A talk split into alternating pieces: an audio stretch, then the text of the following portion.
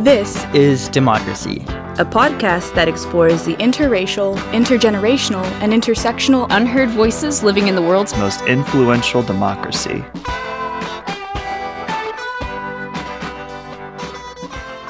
Welcome to our new episode of This is Democracy. Today's episode is going to discuss uh, the role of businesses and corporations in pursuing social justice and other values in our society today. There often is an assumption, uh, sometimes an assumption actually furthered by those in the academic world and other circles, that there's a necessary conflict between business and social justice. Uh, but a historian would say that in fact there have been many moments in our society, certainly not all moments, but many moments when businesses have been a very important positive value for social justice. This again is not always the case, but during our best moments in a democracy, businesses are contributing to social justice. And that's going to be the topic of our conversation today. We're very fortunate to be joined by Lata Reddy. She's a senior vice president of inclusive solutions at Prudential Financial and the chair of the Prudential Foundation. Uh, in these roles, uh, Ms. Reddy harnesses the power of capital markets to drive financial and social mobility by combining diversity strategies, impact investments, philanthropy, corporate contributions, and employee engagement with Prudential's full business capabilities. She helps position the company to promote inclusive economic opportunity and sustainable growth. Uh, she has played similar roles in other settings before. Prior to joining Prudential, Ms. Reddy was a civil rights attorney with the U.S. Department of Education. Maybe we'll get to hear a little bit about that too. Uh, and her dedication to promoting equity has spanned her career in the nonprofit, public, and private sectors. She has a Bachelor of Arts degree in economics from the University of Michigan and a law degree from Emory University's School of Law. Uh, it, it sounds like you're very busy, Lata. Thank you for joining us. Thank you for having me. It's great to be here. I'm so excited for this conversation. Uh, before we get into that conversation, as always, we have our scene setting poem from our podcast poet, uh, Mr. Zachary Suri. Uh, Zachary, what is the title of your poem today? The Dream. Well, we all need dreams these days, so let's let's hear about the dream. Joe Corporation set forth from the plains, ignoring the dirt and the pouring rains, with a spirit ideal forgotten and rare for the chasing of windmills and laissez-faire.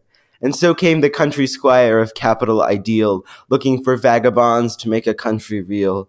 It is a naive form of freedom, but an admirable scheme, helping ordinary people into an imaginary dream. For the cheeky knight among knights of deceit is endearing and hopeful in long months of sleet. He rolls into an inn or an HQ to him, and he stares into the crowd and reaches out a limb.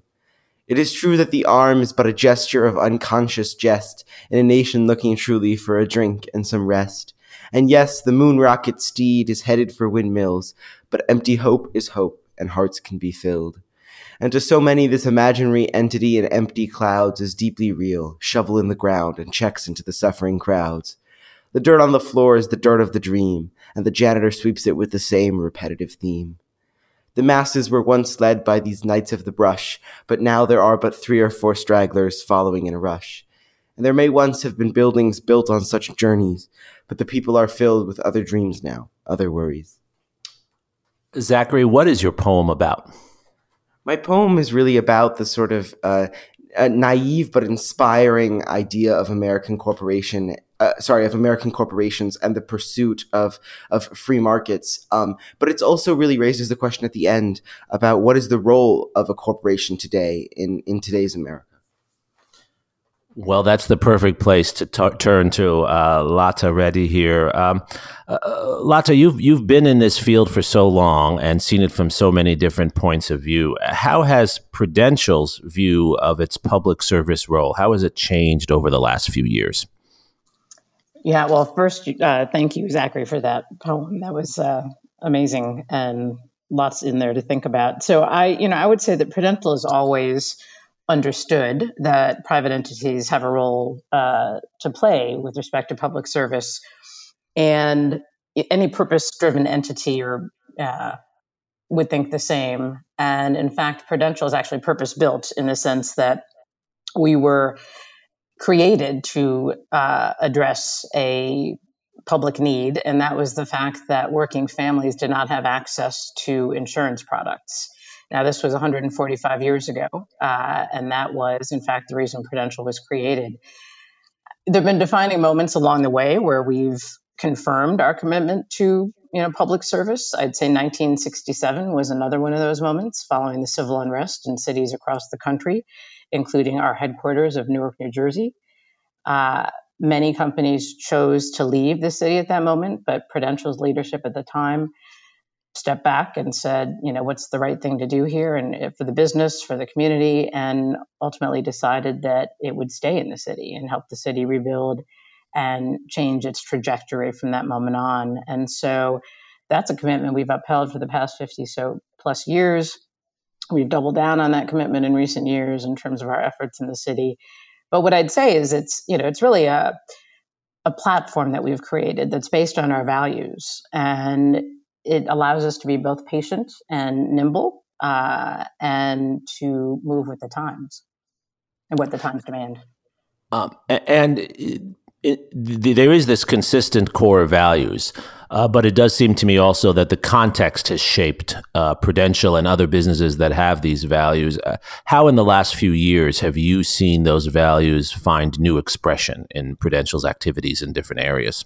So the state of the world, uh, you know, it, there are lots of different, again, moments, but probably following the, uh, you know, events of 2008 uh, and the impacts that that had on so many people and the, the fact that the wealth disparity was um, widened and that people were more conscious of this over the years. I think you know that as well as certainly over the last few months the simultaneous right crises that the pandemic brought on uh, with respect to the health crisis and the economic crisis and then the uh, racial inequities that were laid bare for everyone to see if they weren't aware of them before that th- those things have all sharpened the focus of prudential certainly. So as i said right we had the values present at our founding we tried to live those values. Now there were moments, and we can talk about them, where you know we weren't on the right side of history,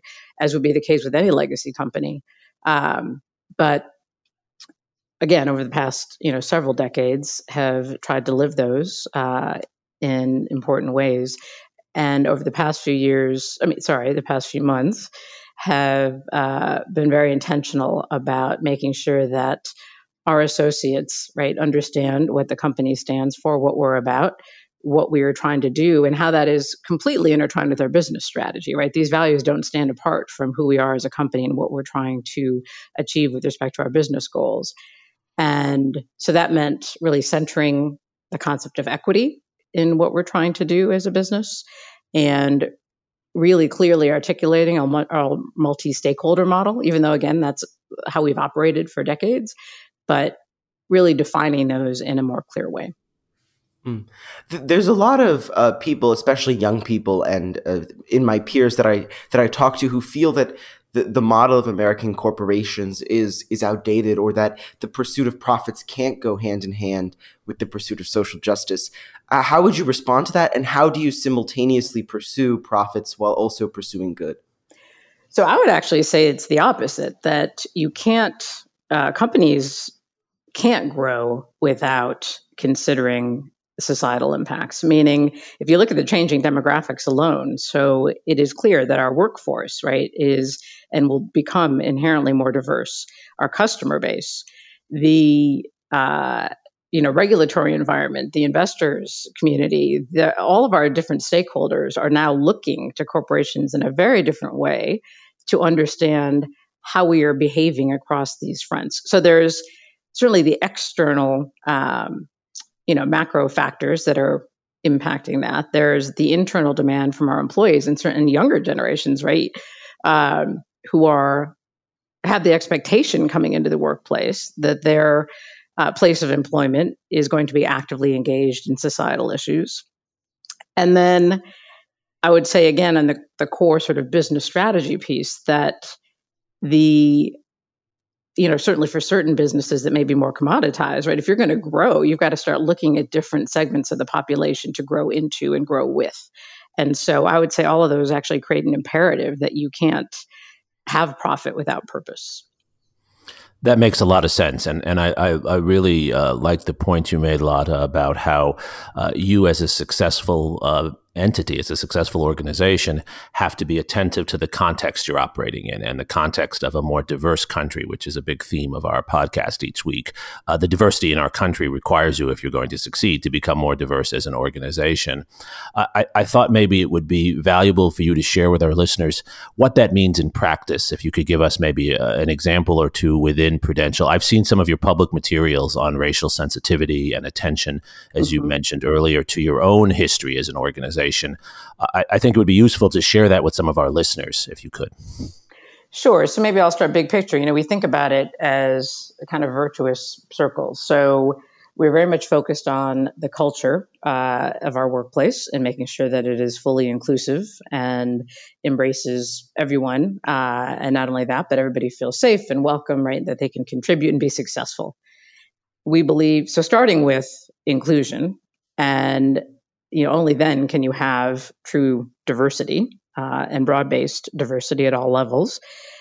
And then what that will get you, right, is on the sort of execution side with respect to our business, uh, you know, what we offer as a business, will get you the diversity of thinking necessary to create solutions that are going to be more diverse and more inclusive uh, going forward. And so, that's how we think about it. That's where the organization that I lead within Prudential, which is called Inclusive Solutions, how we work across the enterprise with our colleagues to address those three, you know, areas. And so um, I'll give you one very maybe practical example of how this can manifest. So we have Prudential, right, has a retirement business. We know that 50% or almost 50% of Americans do not have $400 in emergency savings, right? A startling statistic. Wow. Wow. Yeah. And so that presents, right, a crisis on its own. And what that means is that people who are fortunate to, you know, even have a retirement plan are often pulling out of that retirement plan. So the leakage, right, problem. And we know that that's pronounced, especially for people of color. And so the problems just get compounded, right? When you think about, again, the wealth disparity by race.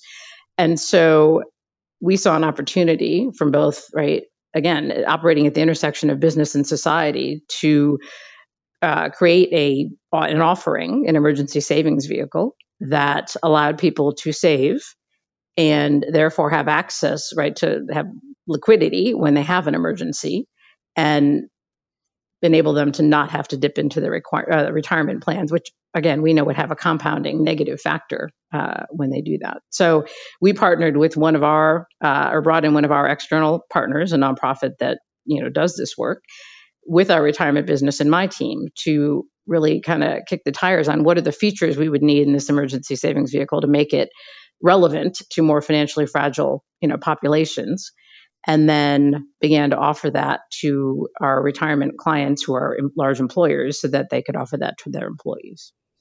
And if I might ask, is is this a, a product that you're able to um, profit from, or are you are you doing this in a in a way that's not profitable for the organization? Well, what it does is it enhances our value proposition to our employer clients, right? So, in essence, we're trying to compete by uh, making sure that we're delivering on the needs of their employees. And so, ultimately, yes, it is you know about generating profit uh, as well as addressing this very pressing societal issue. That sounds like uh, such an important uh, program that you put into place, and I can only imagine the number of families that will be saved in many ways by this. Uh, uh drilling down on this just a little further, what role does government play? And I don't just mean federal government, local and state government. Oftentimes, people think of government as uh, getting in the way on one side of the political spectrum, or on the other side, people think you know government has to come in and take things over. What role does government play from your perspective? Yeah, I, I, recently heard it expressed in an interesting way by a colleague who had uh, worked in the government, and you know he described it as right setting the context. The government's role is to set the context so that people who do the right things get rewarded, and that you know government really should be incentivizing um, that behavior. Right, that we're all focused on the things that are really working and trying to get them to scale. And so, you know, I think there's something to that, right? Government brings different things, the private sector brings different things. And I think inherent, right, in what this is about is that need to partner because no one entity can do it on their own. And so, you know, to me, it's really whether, depending on the level of government, right, what are their kind of key capabilities? What are they responsible for? And then how can we bring our assets to bear on whatever challenges they're facing? Um, so, for example, the local level, right? If um, they are doing something around, I'll say, police reform or um, you know safety in their city, uh, how can we as a corporation partner with them? You know, how can they uh, and that becomes a win-win, by the way, when you're located in that community, right? As a business, we've got employees coming into that city every day, and so um, we've got an interest in that. The local government obviously has an interest for their residents. We care about the residents as well. So, um, you know, it's can we help them on some innovative ideas, right? They might have something that they think um, can enable better community policing, for example and perhaps we can fund something, right? We've got high risk capital that we can put in that can spark some innovation and partner in that way. So I think there are different roles that, um, depending on the level that government can and should play. Right, right, uh, and and it sounds it sounds so vital what you're describing, and and in some way, in, in some ways, it, it's something that seems intuitive. But in, in my experience, not all businesses do that. Um, I think of the city of Austin, and, and there are a lot of uh, businesses we have here that are doing this kind of work and others that aren't. W- what is it that de- defines the entities that are doing this and, and how what motivates them to get involved beyond their values i mean it seems to me that this is an incredible investment that prudential is making uh, can you walk us through that decision making a little bit I think again, it has to do, if you're really operating, as I said, at that intersection, then you understand that uh, there's something, right, that will be beneficial to the business. There's something that will be beneficial to society, and that uh, there's an incentive in that, right, to continue to do that work. So if you just take, and and to me, that's not only is that fine, right? That's what it's going to take. That if you have an opportunity, you think about sort of the spectrum of impact and returns, right? And so, why wouldn't you, in my mind, start at the far end on the return side? So, obviously, you'd want high returns, high impact, right? That would be the ideal place to operate. You could move, you know, further towards the impact and lower on the return scale. That's fine too. Um, and you, like that, right? You can keep um, changing the equation or the balance. But to me, why wouldn't you start with the high return, high impact, meaning a commercial opportunity that can drive success at scale? So again, the incentive for business is it's commercial. It you know can drive, enhance our bottom line, and we're doing something that eh, again it's hard. So what I guess what I'm trying to get to is it's not just it's not an and it's a right. with yeah. Right.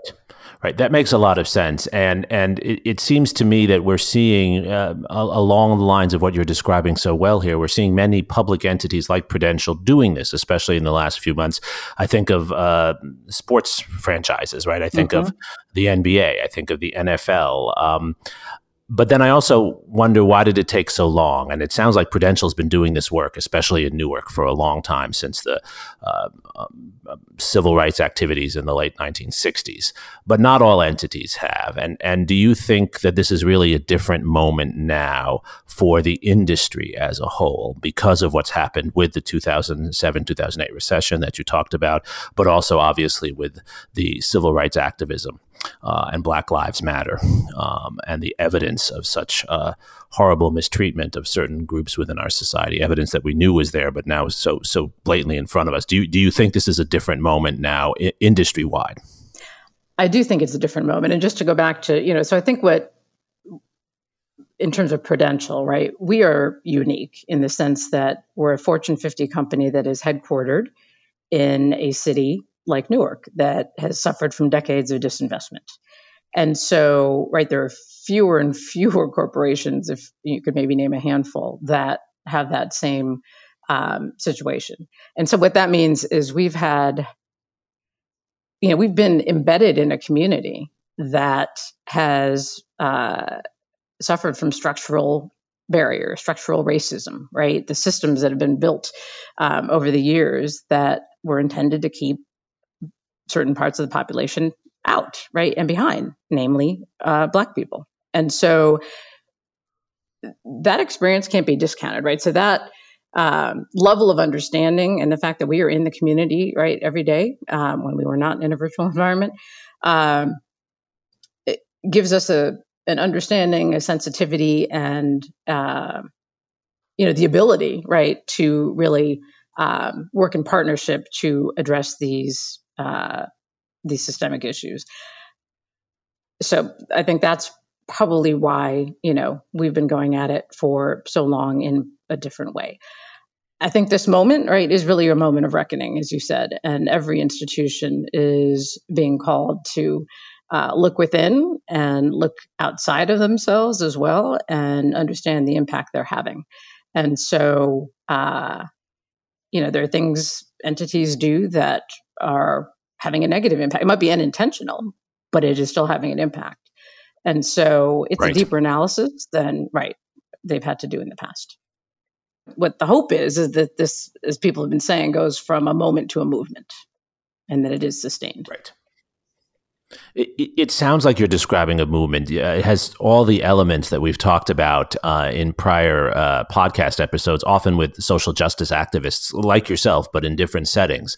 Uh, you have a mission uh, you have a, a, clear purpose and you've organized people and resources to pursue that and you're raising consciousness. So so what you're describing to me sounds like a social movement. And, and as as we've talked about on this podcast that's how change happens in democracies. It's actually very much about grassroots social movements that that bring change towards the way we view communities and the way we think about policy in our society. And policymakers often are reacting to that. Uh, we've also talked on the podcast Lata though about opposition groups, uh, and not necessarily ill willed opposition groups, but how we are a pluralistic society. And oftentimes, um, achieving uh, equity for some groups means taking privilege away from others. And privilege is very difficult for anyone to, to give up. How does Prudential and how do other entities that you've worked with, how do they respond to uh, stakeholders who have a different point of view and have different economic interests? Mm-hmm. So, a couple of things. The you know we talk about both the moral and the business imperative of this, and so you know it's definitely about meeting people where they are, um, and about hearts and minds. And so, if you know many people are going to understand the need to do this from the moral imperative lens, it's absolutely the right thing to do. Right, we as a society need to do better.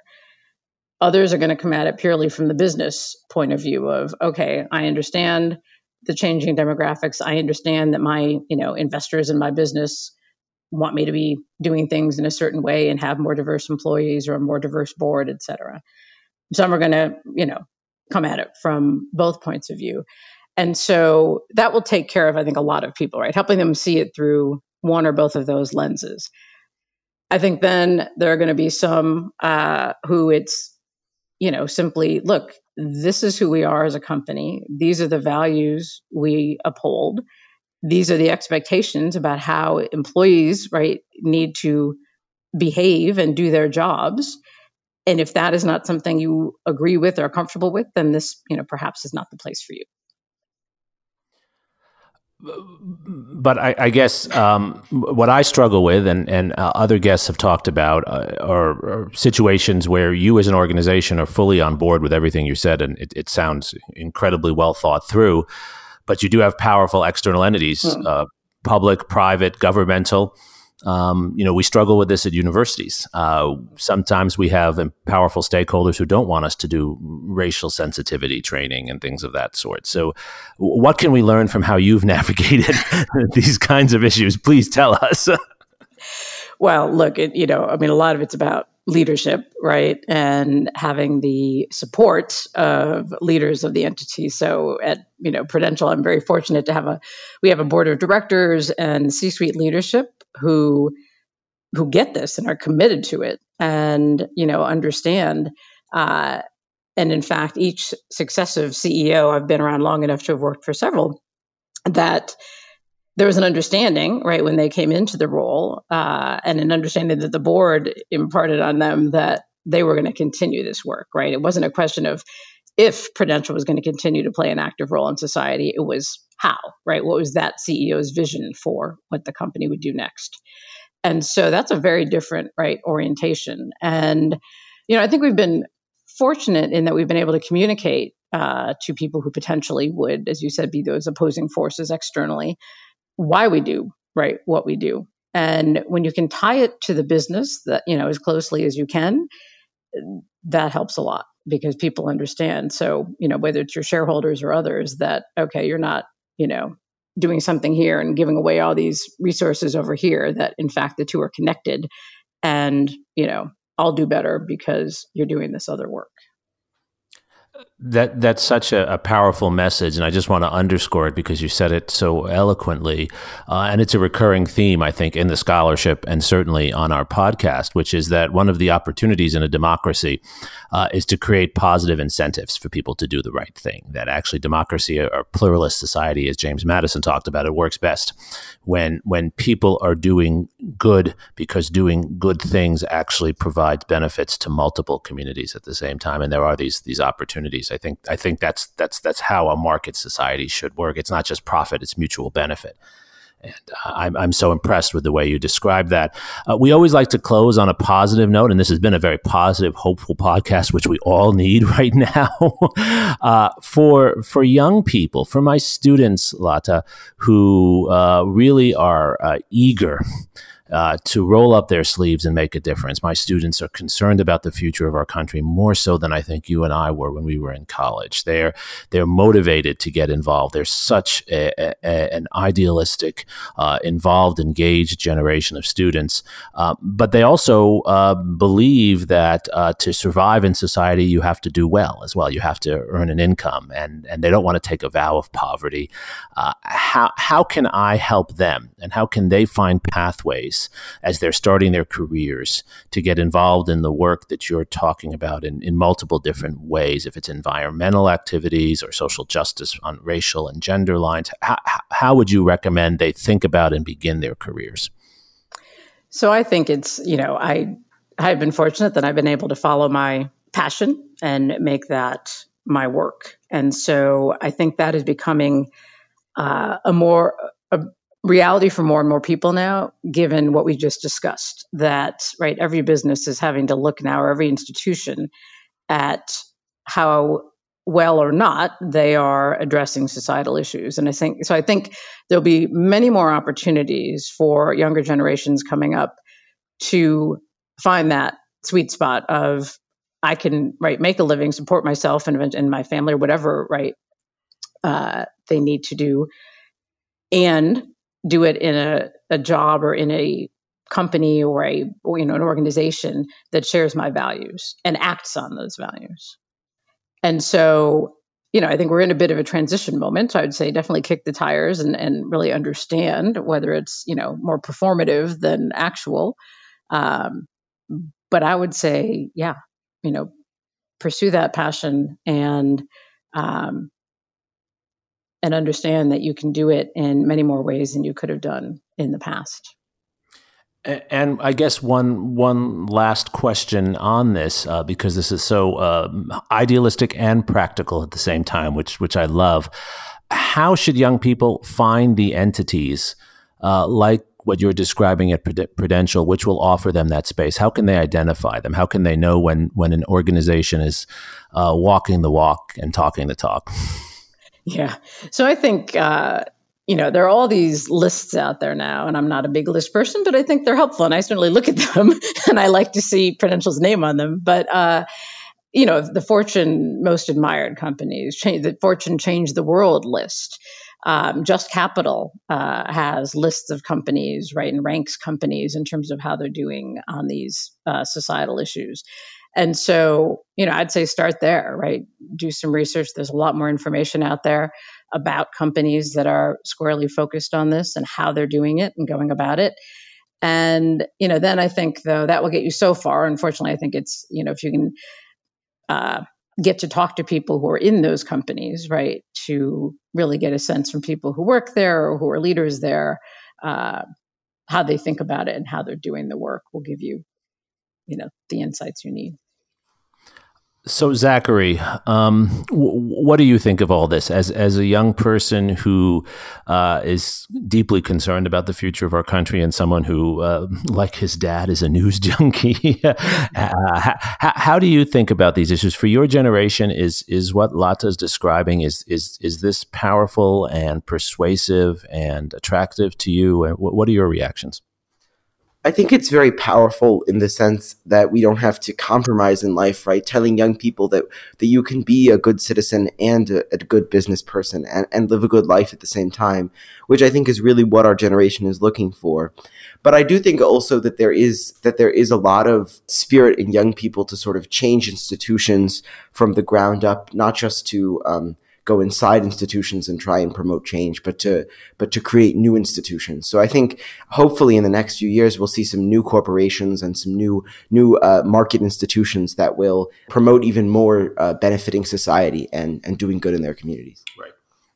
Well, that makes a lot of sense, and that merges, I think, uh, the ethos of the startup with the ethos of of the uh, corporation. And and I think, uh, as Lata has has explained, ingenuity and entrepreneurship can find a home in a strong organization like Prudential. Lata, thank you so much for sharing your insights, your experiences, and and and most of all for giving us, I think, a really inspirational vision of how um, business and social justice uh, can go together in our society, how they have to go together. And, and I'm inspired by your words. I hope many of our listeners will be.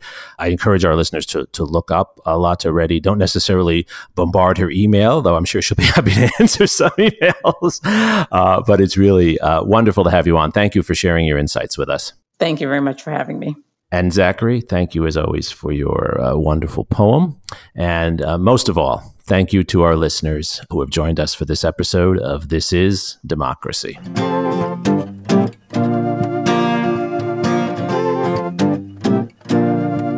This podcast is produced by the Liberal Arts Development Studio and the College of Liberal Arts at the University of Texas at Austin. The music in this episode was written and recorded by Harrison Lemke, and you can find his music at harrisonlemke.com. Subscribe and stay tuned for a new episode every Thursday featuring new perspectives on democracy.